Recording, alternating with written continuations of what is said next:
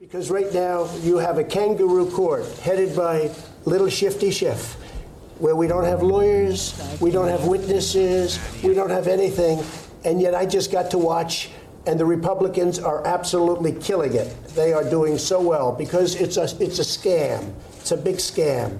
They're doing something that the founders never thought possible, and the founders didn't want, and they're using this impeachment hoax for their own political gain.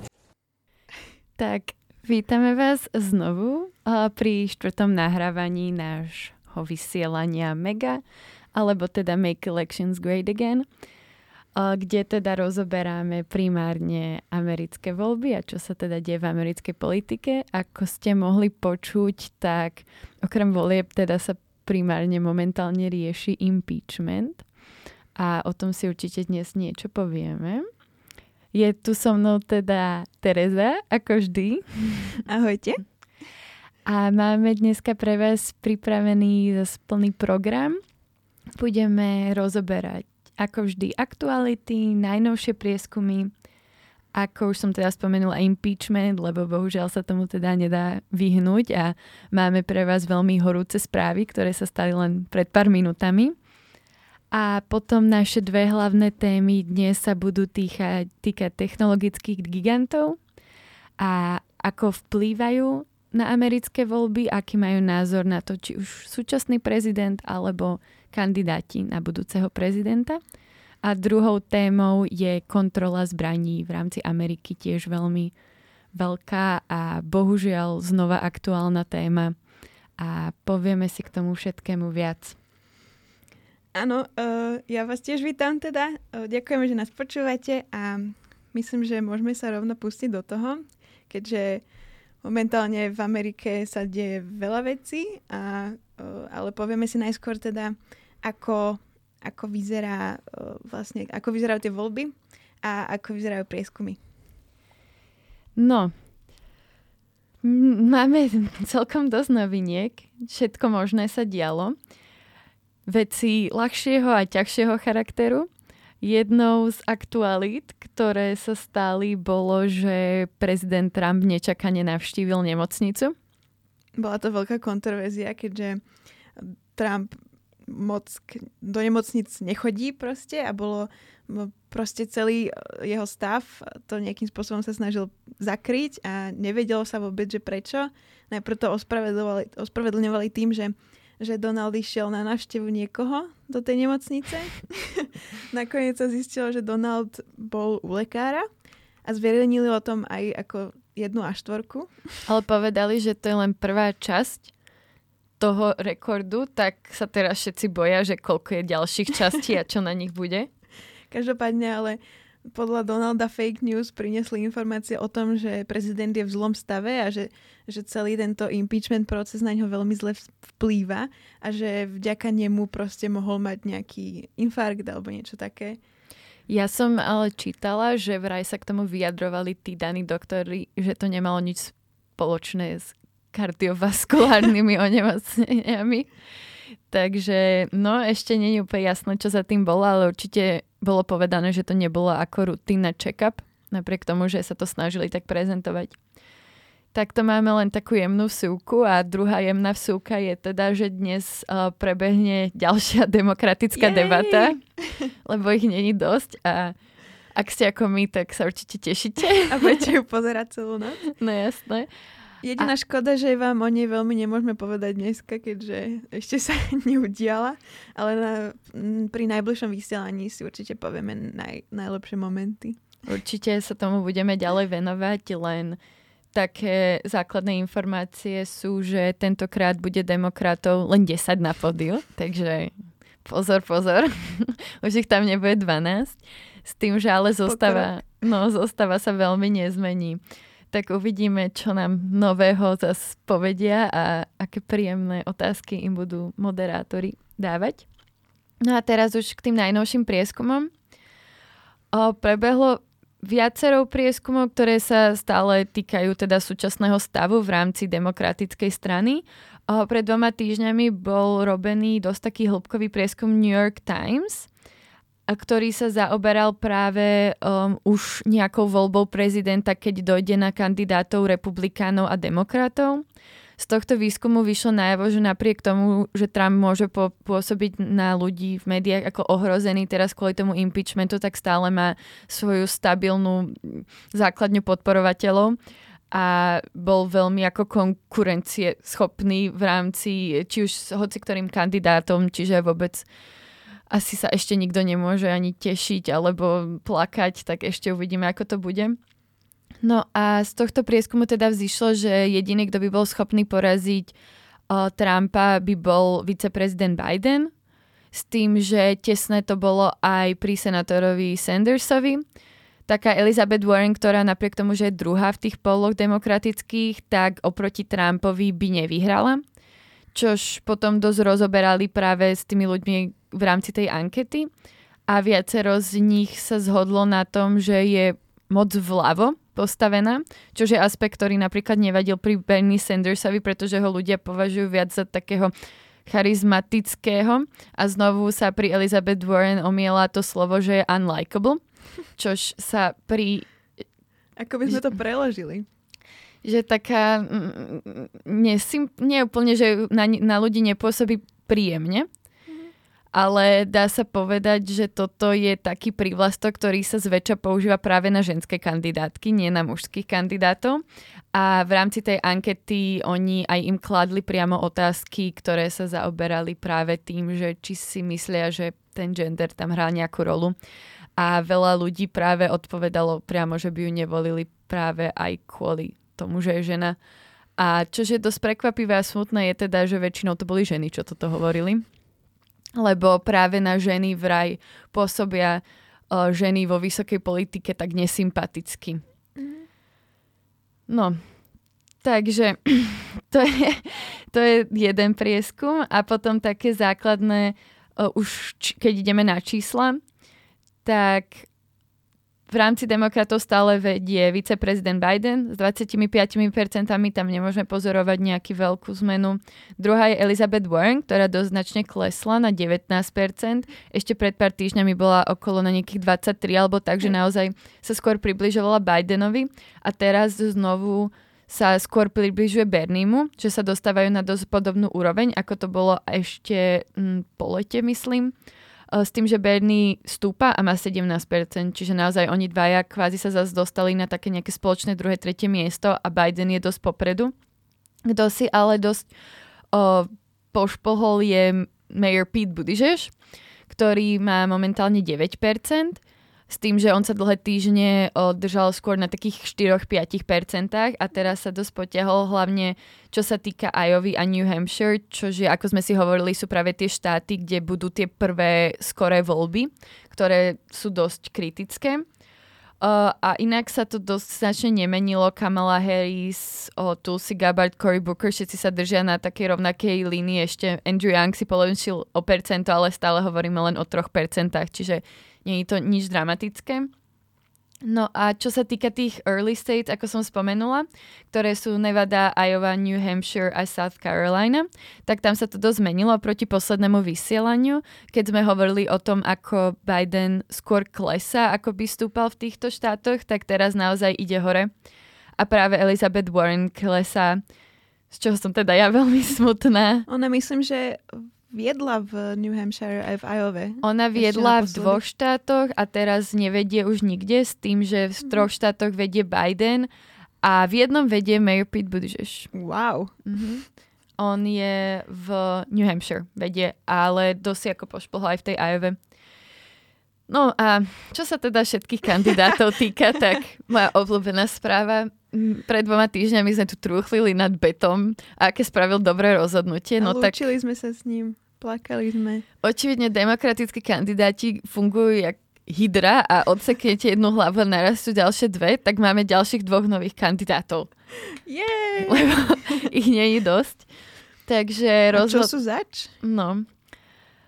Je to Deval Patrick, ktorý je bývalý guvernér za Massachusetts a všetko sa toto vlastne stalo minulý týždeň. Obidvaja oficiálne povedali, že kandidujú minulý týždeň. No a druhý, toto je ako celkom veľká ryba povie sa to tak po slovensky. Áno, jednoznačne má veľa peňazí. Hej, no, pláva v mori veľa peňazí a je to Michael R. Bloomberg, ktorý je bilionár, bývalý major uh, starosta? Starosta. Bývalý star, starosta New York City a naozaj veľmi vplyvný a bohatý človek. Mhm. No, takže ten tam môže ešte doznačne um, zamiešať tie karty. Práve vďaka tým financiám on pôvodne oznamoval, že nebude kandidovať. On už aj v 2016 sa tak nejak pohrával s tou myšlienkou, že bude kandidovať, potom si to vždy rozmyslel na poslednú chvíľu. A vlastne v týchto voľbách najprv sa postavil za Bidena, ale potom povedal, že si myslí, že není až taký schopný a tak. A s tým, že Biden teraz, ako sme si hovorili, s tými financiami, nie je to tam úplne až také rúžové. Oproti napríklad Elizabeth Warren, Berniemu alebo Pittovi, ktorí naozaj majú také stabilné tie fundraising tak uh, Biden to tak nemá a práve tento Bloomberg ako si očividne s tými financiami bude vedieť poradiť. Takže uvidíme, ako, ako to ešte dopadne. Každopádne títo dvaja noví kandidáti ešte nebudú súčasťou tej debaty, čo je celkom škoda, lebo určite by nezaškodilo si vypočuť niečo od nich a naozaj teraz môžeme len pozorovať, ako sa zaradia do toho celého procesu. Ja len dodám, že ako nepoznám veľmi toho, toho Devela Patrika, ale je to očividne nejaký politik na miestnej úrovni, ale minimálne ako Bloomberg je známy tým, že je extrémne proti Trumpovi a opakovane sa proste vyjadril proti nemu a Donald ho teda fakt nemá rád. A v reakcii na to, keď oznámil kandidatúru, tak, tak ho začal vysmievať, že malý Mike, čo to zase ide robiť a že ja mám na jeho špinu a také, takéto niečo. No, ako, oh, neviem svet, ani vôbec, svet... ako toto komentovať. Ono ešte napríklad si môžeme povedať, že on, on bol doteraz republikán a minulý rok pred midterms sa zaregistroval ako demokrat prvýkrát. Čiže naozaj no, neviem. A uh, vraj, teda neviem, že ešte sa to nedokázalo, že Bloomberga nahovoril majiteľ Amazonu, Jeff Bezos, aby kandidoval, proste, aby porazil toho Trumpa. Čiže také ako veľmi, že... No. Že... To nám zapadá do našej témy Tech Giants, tak o tom si potom ešte viac povieme. No ale no. ako je teda na tom ten impeachment? No to zase bolo za tieto dva týždne. Ja len zrekapitulujem v krátkosti, že, že o čo sa jedná. Takže Donald Trump je e, momentálne ako vyšetrovaný za svoju aktivitu na Ukrajine. Um, celý vlastne celá vec je o tom, že údajne zadržiaval proste pomoc vojenskú pre Ukrajinu a chcel za to od prezidenta Zelenského ukrajinského, uh, chcel za to verejné vyhlásenie o proste vyšetrovaní Joea Bidena a jeho syna, ktorý bol nejakým spôsobom zapojený do, do nejakého biznisu. No a momentálne uh, prebieha vyšetrovanie. Um, minulo sme si hovorili, že snemovňa reprezentantov si odhlasovala oficiálne pravidla hry, to bolo vtedy na Halloweena a tým pádom sa mohli začať aj verejné vypočúvania. A to je teraz ako taká najväčšia vec. Posledný týždeň, myslím, že to začalo minulý pondelok, postupne vypovedali všetci ľudia, ktorí doteraz vypovedali vlastne za zavretými dverami a vlastne všetko, čo, čo povedali doteraz, tak sme vedeli len z nejak sprostredkovanie a teraz reálne vypovedali na kamere. Ide o prvé verejné impeachment vypočúvania asi po 21 rokoch od vlastne e, prípadu Billa Clintona, čiže je to fakt veľká vec a keď si otvoríte správy o americkej politike, tak nikto nerieši absolútne nič iné, len proste kto čo povedal na akom vypočúvaní. No a minulý týždeň asi naj, najzásadnejšia informácia prišla od Williama Taylora, ktorý bol, teda ktorý je súčasný veľvyslancom na Ukrajine a ten povedal, že existuje telefonát, ktorý bol medzi Donaldom Trumpom a Gordonom Sondlandom. Toto meno si zapamätajte. Je to veľmi kľúčová postava v, tej, v celom tomto, celej tejto veci. A uh, Sondland je vlastne veľvyslanec Spojených štátov v Európskej únii. A pri tomto, vlastne v tomto telefonáte sa Donald Trump priamo pýtal uh, Sondlanda, ako pokračuje proste vyšetrovanie Bidenovcov a pýtal sa ho, že či teda verejne vyhlási a Sondland mu na to povedal, že áno, spraví to. A takisto povedal Donaldovi, že prezident Zelenský ho má veľmi rád. Po anglicky povedal loves your ass. Čiže neviem, ako by som to preložila. Ale každopádne tento, tento telefonát je kľúčovým dôkazom, ktorý spája a vie ako potvrdiť to, že Donald proste to vyžadoval od svojich, od svojich veľvyslancov. Um, tento fakt potvrdil aj vo svojej výpovedi David Holmes, ktorý pracuje pre uh, veľvyslanca na Ukrajine, toho Williama Taylora. A on bol tým, ktorý údajne počul tento telefonát a bol v prítomnosti toho Sondlanda. Takisto vypovedala aj veľvyslankyňa Mary Jovanovič, a tá bola veľvyslankyňou na Ukrajine, dokým ju Donald uh, vraj s Giulianim neodvolali náhle uh, a dosadili si tam vlastne vtedy toho Sondlanda, aby pokračoval v tom, čo vlastne v tých záujmoch ich. No a Jovanovič vypovedala o tom, ako s lesňou členovia Trumpovej administrácie zachádzali.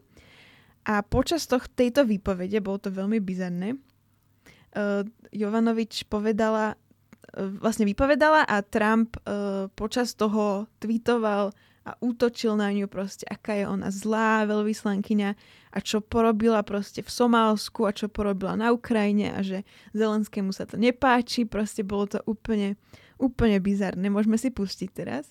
As we sit here testifying, the president is attacking you on Twitter. What effect do you think that has on other witnesses' willingness to come forward and expose wrongdoing? Well, uh, it's very intimidating.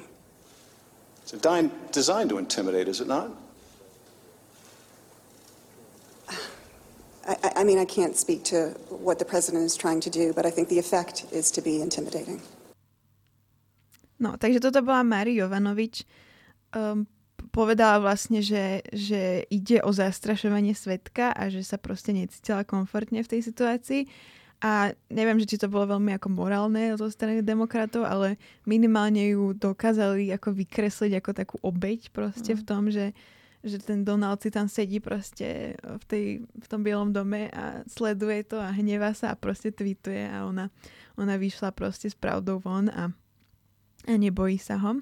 A čo na to teda tí demokrati? Čo taká Nancy Pelosi, o no, ktorej sa Donald tak pekne vyjadroval v tom úvodnom tej úvodnej zvučke. No ako Nancy minulý týždeň to dala fakt, že maximálne zmenila retoriku doterajšiu, ktorá bola ešte celkom umiernená a nazvala Donaldom Trump, Trumpov postup za uplatkárstvo a korupciu.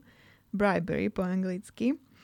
Uh, ide o fakt uh, maximálnu zmenu tej retoriky, keďže um, predtým to nazývali len ako quid pro quo, čo sme si už minule hovorili, hovorili, ale teraz vlastne demokrati nazvali tento Donaldov postup za vyslovene za uplatkárstvo, ktoré je jedno z troch hlavných dôvodov, prečo obžalovať prezidenta. Čiže už to volajú ako poriadnym menom a Nancy sa nebojí. No a Donald sa samozrejme Utekol do nemocnice. Údajne mal infarkt, toho nie. Nemal. Uh, Donald chudák ten, ten, tento týždeň čelil vlastne tomuto útoku, čelil proste tým vypočúvaniam a ešte k tomu mu odsudili Rogera Stona, jeho niekdejšieho poradcu a, a kamaráta, ktorého odsudili vlastne asi v siedmých veciach uh, za klamanie proste v, aby ochránil prezidenta. Mm-hmm. Čiže Roger Stone ide do basy. Smutné. A, a nevyzerá to veľmi dobre. A ako tu teraz sedíme, tak vypovedá Gordon Sondland, ktorého sme si spomenali, teda veľvyslanec Spojených štátov na, v Európskej únii a je jeden uh, z mála ľudí, ktorí priamo komunikovali s Donaldom Trumpom v tejto veci. On vypovedal už aj predtým za tými zavretými dverami, ale svoju tú vlastne súkromnú výpoveď zmenil a najprv vypovedal, že nevie o ničom, potom to zmenil a potvrdil existenciu toho quid pro quo, čiže výmena materiálnej pomoci za nejaké uh, to vyšetrovanie.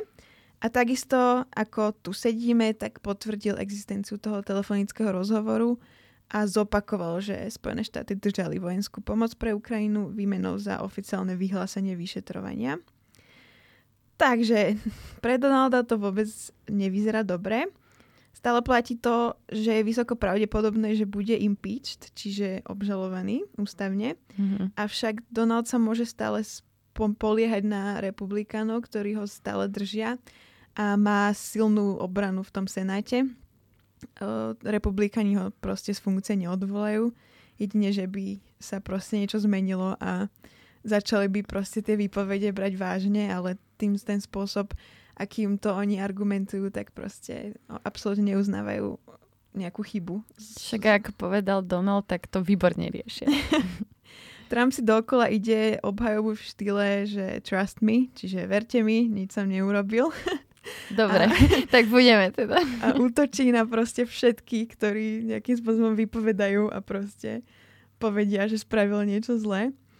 A vlastne popri tom obchádza aj nejaké ako dohodnuté republikánske pozície.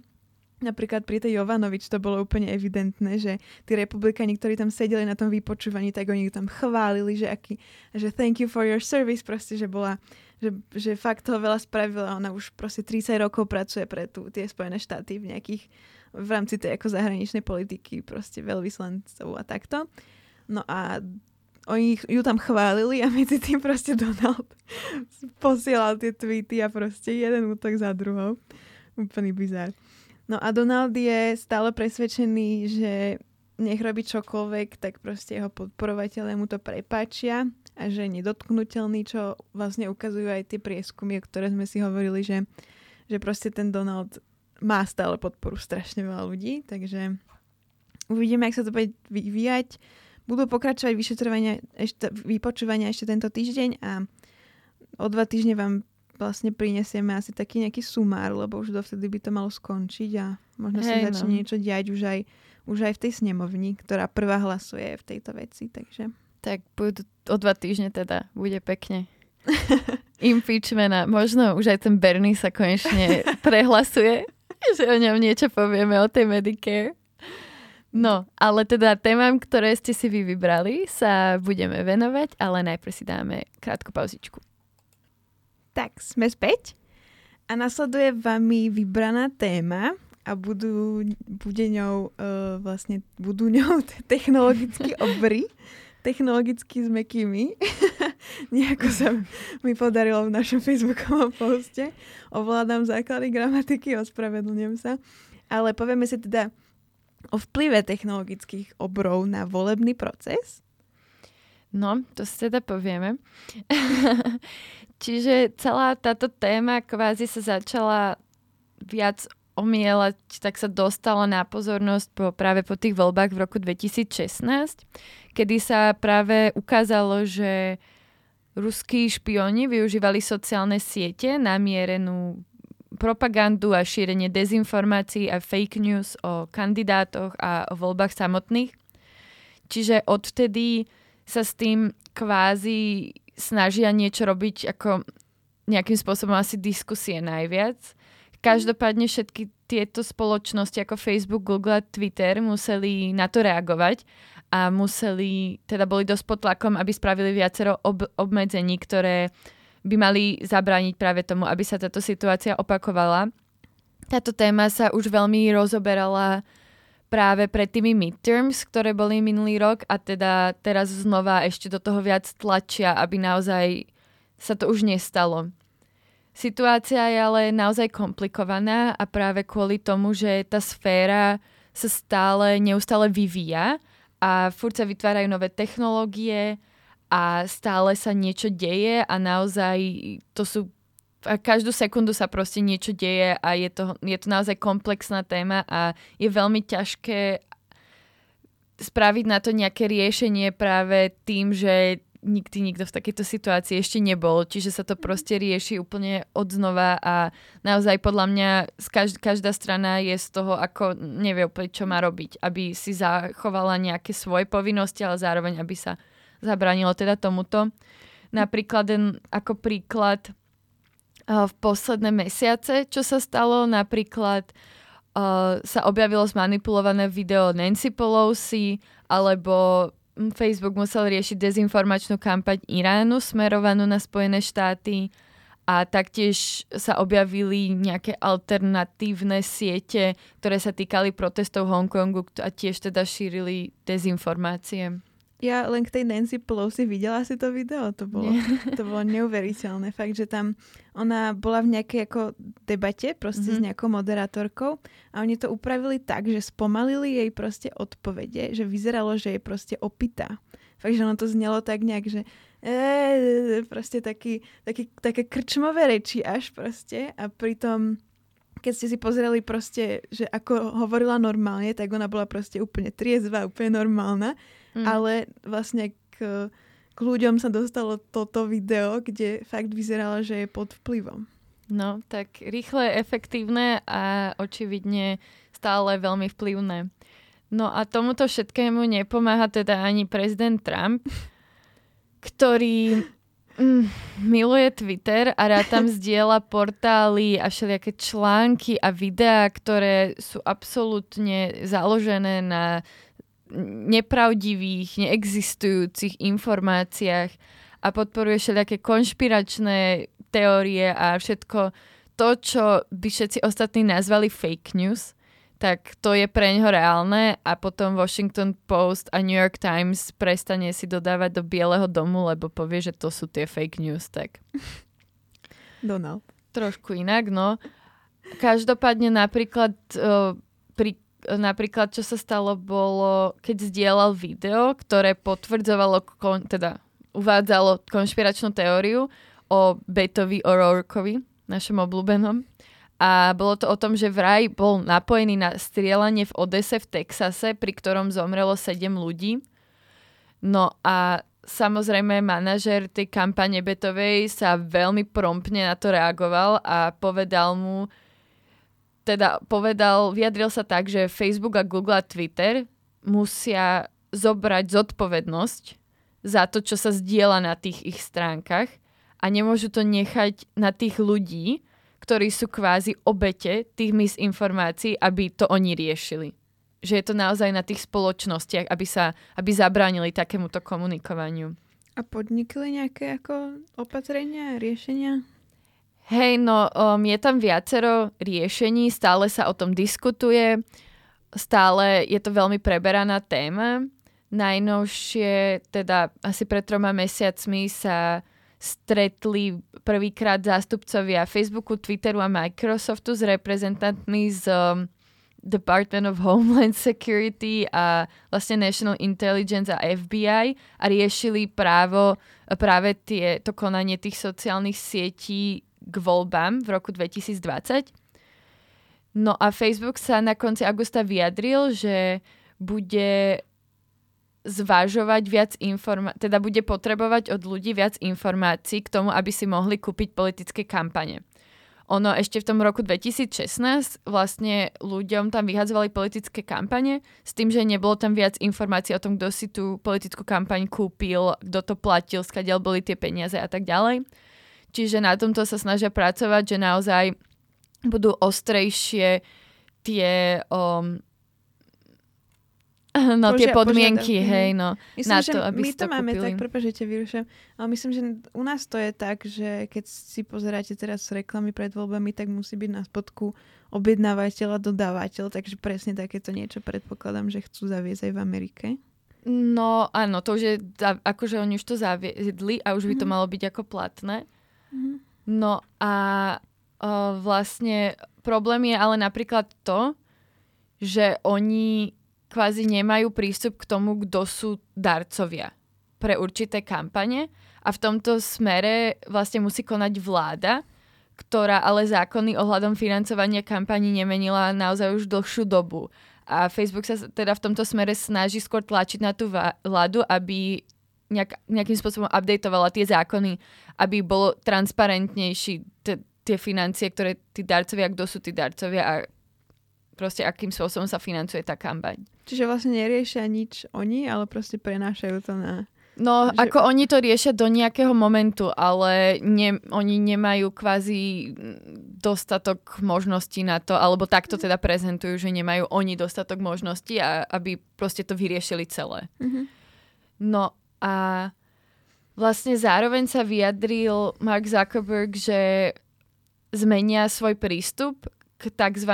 tým hot button issues, čo sú presne tie také horúce témy, ktoré ťa donútia rozkliknúť si niečo, ako je napríklad migrácia, klimatické zmeny, alebo napríklad práve tá kontrola vlastníctva zbraní, o čom sa budeme baviť potom. No ale čo konkrétne s tým budú robiť, to nepovedali, iba že to ako chcú zmeniť. No a taktiež sa budú snažiť odstrániť akékoľvek reklamy, ktoré by mohli utláčať voličov, čož už riešili pred midterms, lebo to bol tiež problém. Ak to správne chápem, že tie, tie reklamy boli tak mierené na ľudí, aby mali pocit, že oni nemôžu ísť voliť. A tým pádom, že aby proste nešli voliť vyslovene a bolo to priamo mierené na tých ľudí.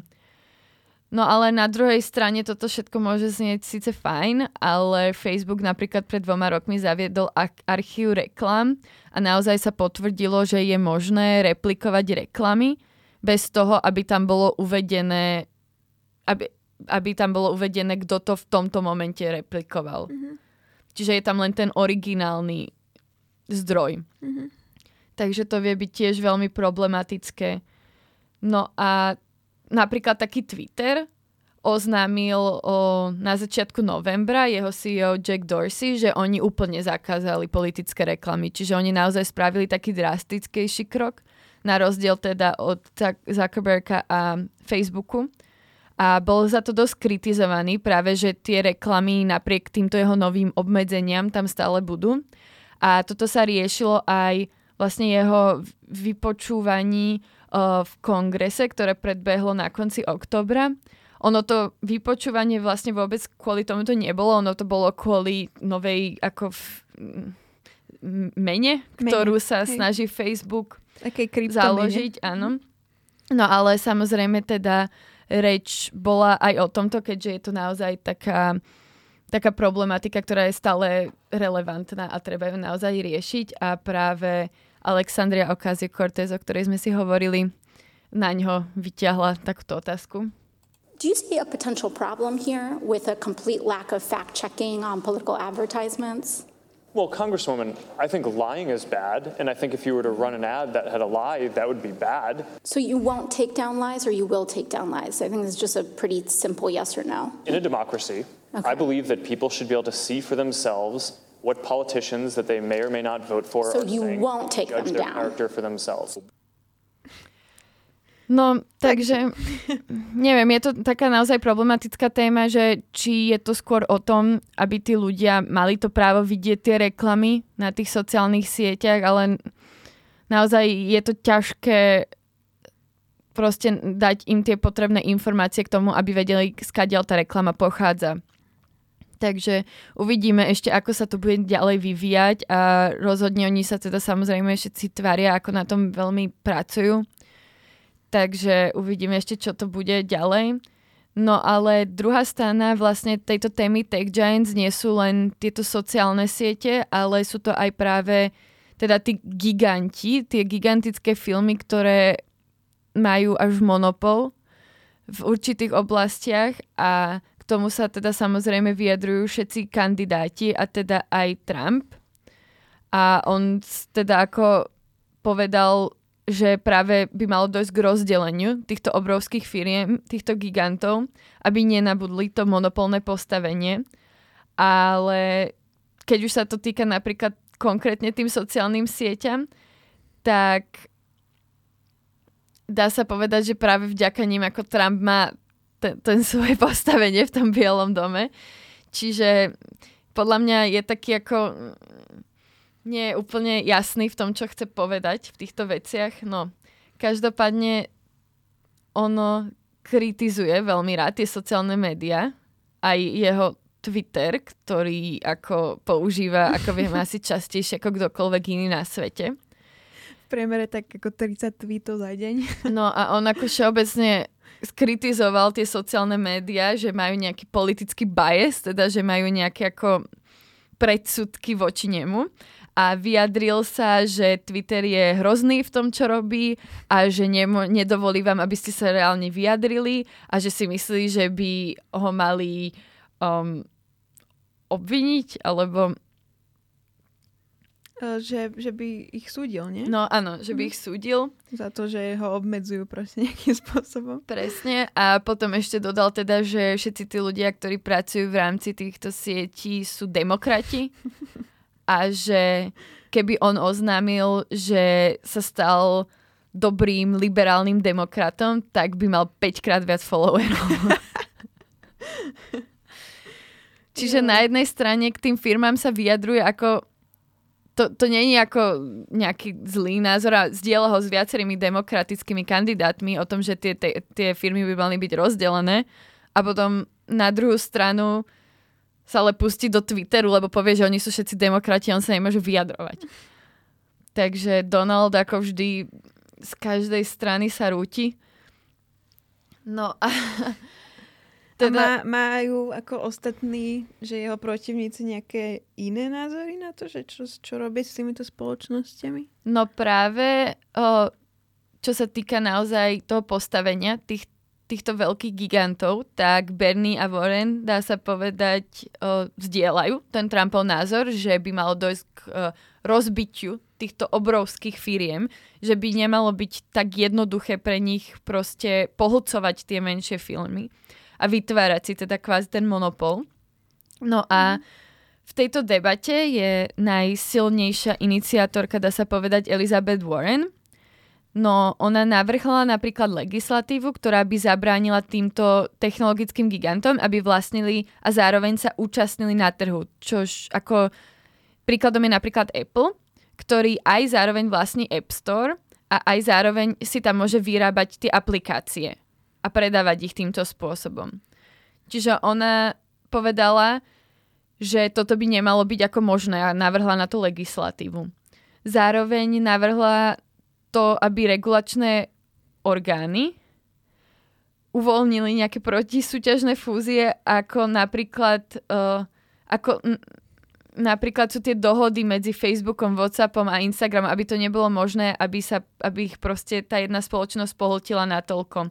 Alebo napríklad Amazon a Whole Foods, že je to príliš jednoduché pre tie veľké spoločnosti dostať pod seba všetko, čo potrebujú a práve si držať nejaké to postavenie.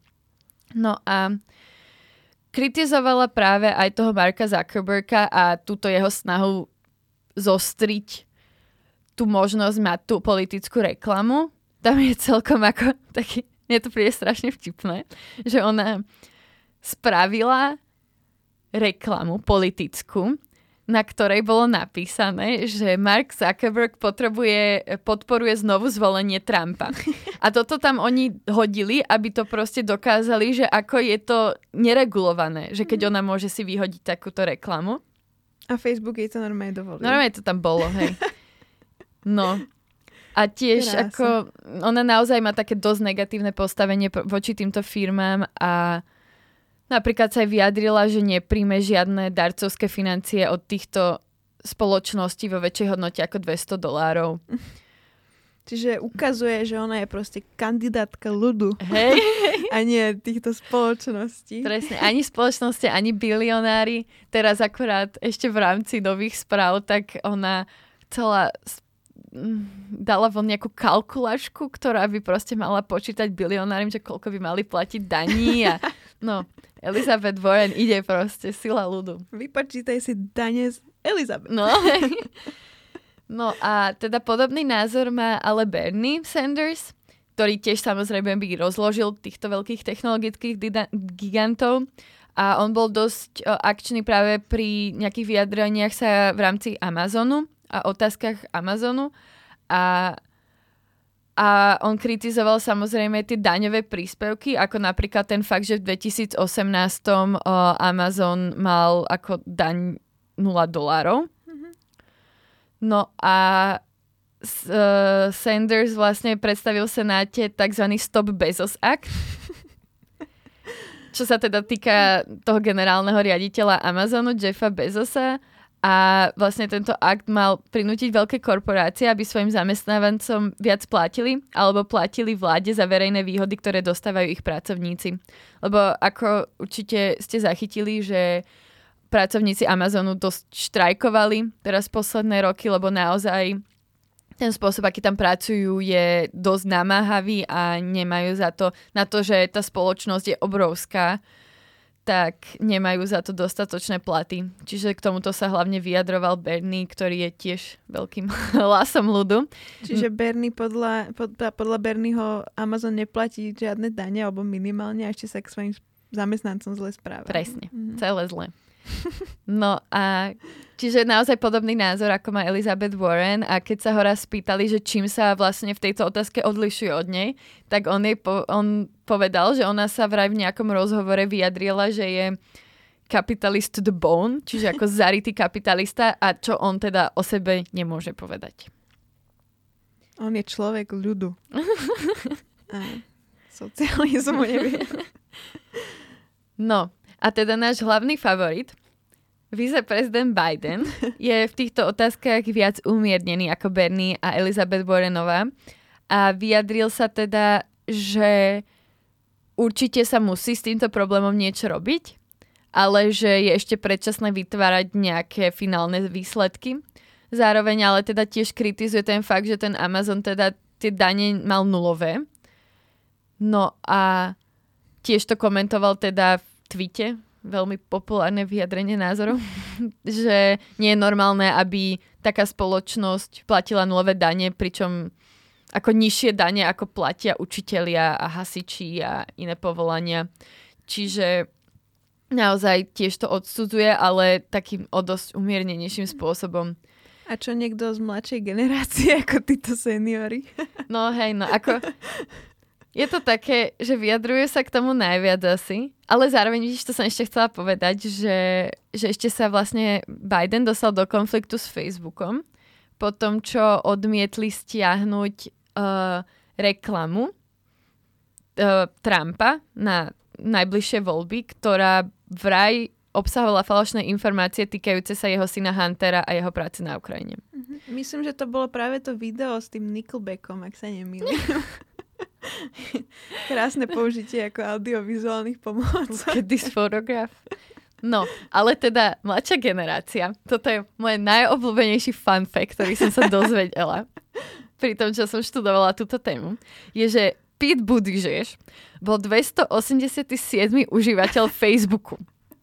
On tam bol priamo na tom Harvarde, keď to vzniklo, on bol vtedy študent. Wow. A bol proste v prvej 300 užívateľov. Čože? Takže to je podľa mňa úplný accomplishment. Oni mohli byť ešte s Markom nejakí kamoši. No, čo? niečo, počkej, niečo tam nejakú špinu ešte nájdeme.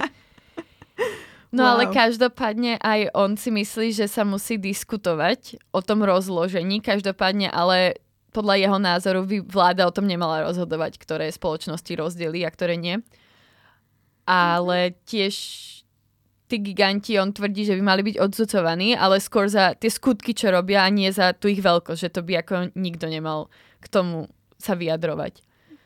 No a ešte k nejakým ostatným kandidátom len tak zbežne, napríklad Kamala Harris a Amy Klobuchar vytvorili tzv. Enough Act v roku 2017, ktorý mal zabraniť zneužívaniu súkromných fotiek na Instagrame. Kamala sa tiež vyjadrila, že, že Twitter by mal zrušiť Trumpov účet. To bolo výborné. Pretože ako Trump rozširuje tie dezinformácie a podporuje násilie. Samozrejme Twitter na to reagoval, že on nemôže zrušiť ten Trumpov účet, lebo neporušuje kvázi žiadne z ich postupov. No a ešte veľmi zaujímavý je v tejto téme kandidát Andrew Young, práve tým, že on pochádza, na rozdiel od ostatných kandidátov práve z toho technologického prostredia a vlastne jeho najväčšie skupiny, jeho darcov, sú zamestnanci spoločnosti ako Alphabet, Amazon a Microsoft. No a tiež teda dá sa pri ňom povedať, že k tej téme sa dosť vyhýba a skôr sa ako snaží sústrediť práve na automatizáciu a na to zaručenie práce pre ľudí, ktorí ju stratia v rámci automatizácie a nie nutne na to, čo s týmito veľkými technologickými spoločnosťami. Ale dneska som videla nejaké vyjadrenie, že povedal, že ak by sa stal prezidentom, tak by založil tzv. Department of Attention Economy, čo, ktorý by ako pracoval s technologickými spoločnosťami a implementovalo by to regulácie, ktoré by kontrolovali práve ten negatívny efekt smartfónov a sociálnych médií. Čo to detálnejšie znamená, neviem úplne, ale on je taká dosť zaujímavá figurka v tomto, že je tam medzi tými dvoma oblastiami a určite má do toho väčší vhľad ako viacero kandidátov. Wow, ďakujeme, Kaj. myslím, že si priniesla veľmi, veľmi hodnotný pohľad do veci. A myslím, že dáme si pesničku a potom si v rýchlosti prestajeme aj ďalšiu tému. Tak, sme späť a na tému vlastne uh, gun control alebo obmedzovanie držby zbraní už nemáme až taký veľký priestor, keďže sa tu striedame viacerí v rádiu, ale povieme si aspoň také základy. Určite ste počuli o nedávnych strieľaniach v Spojených štátoch, či už to bolo vo Fresne, kde umreli štyria ľudia a boli šiesti zranení počas toho, e, počas nejakej house party, kde sa pozeral futbal, alebo o strieľaní v Santa Clarite v Kalifornii, kde nejaký 16-ročný chlapec zabil dve deti niekoľko ľudí zranil. A následne sám seba strelil do hlavy a potom proste tomu zraneniu podľahlo. podľahol. Čiže uh, je to je to proste stále aktuálne a aj keď máte pocit, že sa to tam proste nedieje, tak si otvoríte správy a vidíte proste aspoň minimálne tri. Podľa reportu Gun Violence Archive došlo k už 368 masovým strieľaniam v Spojených štátoch do dnešného dátumu a najviac ich bolo na východnom pobreží, vo Washingtone a v New Yorku, hneď potom je Chicago, ktoré je známe svojou kriminalitou, nasleduje Texas a teda aj Kalifornia, ktorá kde sa diali veci aj vlastne teraz uh, tento týždeň. Pustíme si teraz um, našho obľúbenca Beta, ako sa vyjadril k tejto téme. We're averaging about 300 mass shootings a year. No other country comes close. So yes, this is up. Beto sa trochu vulgárne o tom vyjadril, ale je to fakt, že, že je to neuveriteľné ten počet tých strieľaní oproti proste Európe alebo akýmkoľvek iným krajinám. Všeobecne tá mentalita s tými zbraniami v tej Amerike je naozaj úplne iná a už len ten fakt, že napríklad teraz prednedávnom sa Walmart vyjadril, že prestane predávať náboje a ľudia už nebudú môcť do neho chodiť so zbraniami, čo je ako hej super krok, alebo sa nad tým človek zamyslí, že ako je možné, že toto sa vôbec dalo. Že do potravín si no. skúpiť proste muníciu. No ale ako to, to násilie s tými zbraniami, to nie sú len tie masové strieľania, o ktorých furt počúvame, ale sú to aj vraždy a sebevraždy a strieľanie zo seba obrany a nehody a podobne. Že je to vlastne akékoľvek násilie, ktoré je nejak, do ktorého sú nejakým spôsobom zapojené zbranie. A celkovo podľa uh, tohto portálu Gun Violence, uh, ktorý zhromažuje data od 2013 umrelo pomocou strelných zbraní 34 tisíc ľudí proste. To je, to je neuveriteľné číslo. Z toho bolo 13 tisíc zavidených uh, cudzou osobou a 21 tisíc sebevražd, že stále ako prevažujú proste tie, tie sebevraždy, ale aj tak proste 13 tisíc ľudí, keď niekto zastrelí, tak to je neuveriteľné číslo. A aká je teda tá súčasná legislatíva, ako to vyzerá? No, ako určite viete, tak Spojené štáty sú jedna z mála krajín, kde je vo väčšine ako tých štátov uh, nepotrebujú občania až žiadne povolenie ku kúpe strelných zbraní a patrí ako k najbenevolentnejším zákonným úpravám na celom svete. Američania majú v, vo svojej ústave hneď v druhom článku proste právo na to, aby, aby mohli vlastne držať a nosiť zbranie. A každý jeden Američan sa na, tento, na toto opatrenie odvoláva neustále. Držbu zbraní upravujú federálne zákony, ale najmä zákony každého zo štátov. A to je asi kameň úrazu, keďže každý jeden štát si to dokáže nejakým spôsobom upraviť. Um, v niektorých štátoch je trochu viac restriktívna tá, tá úprava, ako napríklad v Kalifornii alebo v Minnesote a podobne, ale sú proste štáty, ako je nejaké Idaho a takéto, kde proste absolútne nepotrebujete nič na tú, na tú kúpu zbranie, že, že môžu si ju kúpiť e, ktokoľvek. No a vtedy teda po takýchto uh, smutných udalostiach, proste, ktoré sa dejú na dennodennom poriadku, sa vždy uh, vlastne vždy opakuje tá istá debata, že čo proste s týmto problémom robiť. A na jednej strane sú teda ľudia, ktorí chcú obmedzovať držbu zbraní, keďže tvrdia, že keby že nie sú zbranie, tak nie sú ani masové strieľania. Um, sú za to, aby bolo viacej proste nejakých pravidiel pre, pre ľudí, ktorí si chcú kúpiť zbraní. Hlavne teda nejaké background checks, kde si proste zistia vaše pozadie a aby si proste nebezpeční ľudia nemohli kúpiť tie zbranie. A ich hlavná, hlavný argument je proste realita v iných krajinách, ako napríklad v európskych. Čiže keď ľudia nemajú proste možnosť si kúpiť tú zbraňu, tak ich so sebou ani nemajú a proste menej ľudí bude kvôli týmto ľuďom zabitých. Čiže Amerika by mala proste po, pozmeniť tú svoju legislatívu a dať ju na úroveň európskych štátov. Každopádne tam ide určite k tomu prístavu tých ľudí, ako sme mohli vidieť, Beto v tomto mal tie najradikálnejšie názory a naozaj ako by to dosť takýmto spôsobom spravil, ale očividne ho to dosť, ako dá sa povedať, že z veľkej časti toho to stalo práve Presne nejaké tak. body. Presne tak, že takéto radikálne proste názory ho zdiskreditovali vlastne. Čiže to len dokazuje proste ten vzťah tých Američanov k tým zbraniam. No a teda na tej druhej strane proste stoja tí ľudia, ktorí sú za neobmedzené držanie zbraní, a tvrdia, že proste je to právo, ktoré im stanovila ústava a proste môžu tie zbranie nosiť. A e, takisto majú právo na to použiť proste tú zbraň, keď sa cítia byť ohrození. Tvrdia, že ak by bolo držanie zbraní nejakým spôsobom obmedzené, tak by začal prekvítať ten čierny trh, že ľudia a kriminálnici by si tak či tak dokázali tie zbranie nejakým spôsobom zadovážiť a obyčajní ľudia by tak nemali možnosť sa brániť, ak by to naozaj potrebovali. Takisto si myslia, že by to kriminalitu nejakým spôsobom neobmedzilo, e, keďže človek si nájde cestu k tomu, ak proste niekoho chce zraniť. Čiže môže to spraviť nožom, môže to spraviť akýmkoľvek, akýmkoľvek iným nástrojom.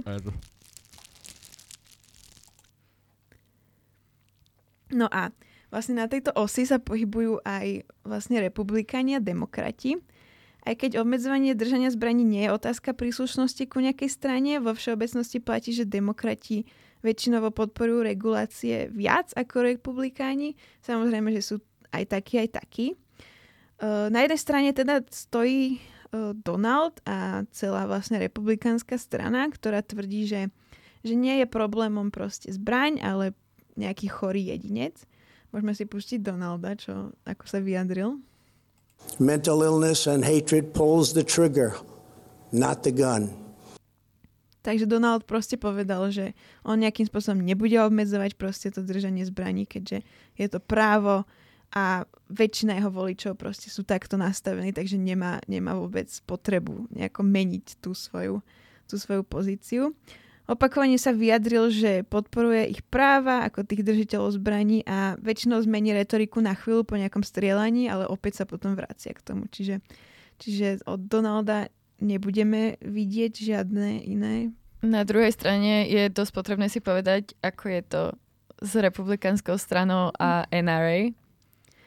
Uh, NRA, čiže National Rifle Association, alebo teda nejaká asociácia držiteľov zbraní v Spojených štátoch, tak je jeden, jedným z najväčších donorov proste pre republikánsku stranu, čiže väčšina tých republikánskych e, proste straníkov si nemôže dovoliť absolútne nejako ako narážať na nejaké obmedzovanie, lebo proste oni od nich dostávajú fakt veľké peniaze. A zároveň v republikánskej strane nie je žiadna výrazná hnacia sila, ktorá by proste išla po tej gun control, ale prevahu má práve tá NRA a, a Fox News, no. ktorí propagujú zbranie veľmi radi. No ale na druhej strane stoja demokrati, ktorí si povedali, že už nezvládajú tie ich ako myslíme na vás a modlíme sa za vás proste a takéto typy reakcií proste, ktoré sú po každom jednom strieľaní v každom jednom uh, vlastne príhovore proste buď Donalda alebo Mikea Pensa alebo proste nejakých straníkov. Oni povedali, že, že ak, ak uh, proste sa poniknú nejaké kroky, takže dokážu zároveň ako ochrániť to právo nejakých tých občanov proste mať tie zbranie, ale proste zmenšiť počet tých proste aj masových strelaní, aj akokoľvek proste násilia spôsobeného zbraniami. A väčšina kandidátov, ktorí sú teraz vlastne vo voľbách, tak navrhujú väčšinou postupy ako nejaké univerzálne background checks, e, ktoré by boli potrebné pri kúpe zbraní. Takisto zákaz zbraní útočného typu alebo vyžadovanie vlastníkov zbraní, aby získali licencie. Uh, väčšinou ako spolu súhlasia, jedine uh, kto tak ako vyniká je možno Joe, ktorý presadzuje taký program, ktorý by odkupoval od ľudí vlastne zbranie, zbranie tohto akéhokoľvek charakteru a že by za to dostali peniaze a proste zároveň by zmizlo nejaký, nejaký počet zbraní. Myslíš si, že toto je reálne? že, čo, je, čo je väčšie pre Nemyslím Američanov si. peniaze alebo zbraň? Zbraň proste, musíš mať tú zbraň. Inak nebudú tie peniaze. Pete napríklad podporuje tzv. red flag laws, alebo teda e, zákony tzv. červenej vlajky, ktoré by vzali zbrania odsudeným zločincom a iným nebezpečným ľuďom, vrátane ľudí s nejakou psychickou chorobou. A takisto chce posilniť program e, boja proti násilnému extrémizmu, hlavne ako nacionalizmu. A teda posilniť rolu FBI a proste tam, aby išli tie finančné prostriedky. Bernie myslím, že nejakým spôsobom nevyniká, okrem toho, že chce zakázať e, časopisy, ktoré proste propagujú a predávajú nejaké zbrania a muníciu. No a tu je napríklad zaujímavé povedať, že tá NRA, oni mali ešte aj televízny kanál a takéto všetky možné akože médiá, ktorými sa dostávali práve k tým ľuďom, tak to je úplný merč. Je to všade, no. a uh, Elizabeth Warren napríklad uh, k ostatným pr- vlastne programom, čo uh, majú títo demokratickí kandidáti, tak ona povedala, že že by navrhla legislatívu, ktorá dovoluje obetiam tohto násilia spôsobeného zbraniami vymáhať odškodné od firiem, ktoré predávajú zbranie, čo je zaujímavý, zaujímavý krok. No ale úplne najradikálnejší plán mal samozrejme Beto O'Rourke, ktorého sme si spomínali. Ten okrem zákazu predaja zbraní útočného typu a tých univerzálnych background checks chcel um, zakázať brať členom a kandidátom do kongresu brať príspevky od firmy M so zbraniami, alebo teda od NRA, ktorú sme si spomínali. A takisto povedal, že by skonfiskoval všetky útočné zbranie na veľmi pamätnej, pamätnom momente v debate, ktorý si teraz pustíme. I am, if it's a weapon that was designed to kill people on a battlefield, if the high impact, high velocity round, when it hits your body, shreds everything inside of your body because it was designed to do that so that you would bleed to death on a battlefield and not be able to get up and kill one of our soldiers. When we see that being used against children, and in Odessa, I met the mother of a 15 year old girl who was shot by an AR 15. Mm-hmm. And that mother watched her bleed to death over the course of an hour because so many other people were shot by that AR 15 in Odessa and Midland. There weren't enough ambulances to get to them in time. Hell yes, we're going to take your AR 15, your AK 47. We're not going to allow it to be used Beto takto emotívne popísal proste to, ako by zhabal zbrane ľuďom a očividne mu to v, tej, v, t- v tých voľbách nepomohlo veľmi. Ale my na čo budeme spomínať v dobrom aj tak. Ja by som ho vymenila za tých dvoch nových. Poďakovali mu za to aj ostatní kandidáti, za to, ako veľmi ako vášnivo bojoval proti týmto veciam. Hej, no ale nikto sa k tomu nepostaví takýmto spôsobom, lebo vedia, že sa to naozaj v súčasnej klíme nedá, napriek tomu, že tej Ameriky boli tie hromadné protesty a naozaj ako bolo vidno, že tá spoločnosť z veľkej časti si uvedomuje ten problém a hlavne teda mladí ľudia, ktorých to najviac ovplyvňuje, keďže strašne veľa tých strieľaní je práve na školách. Možno si pamätáte Emu González z, z Floridy v tom vlastne v tej high school Parkland. Park, Parklandu, tak ona, ona sa stala takou tvárou proste toho toho odboja proti tým zbraniam.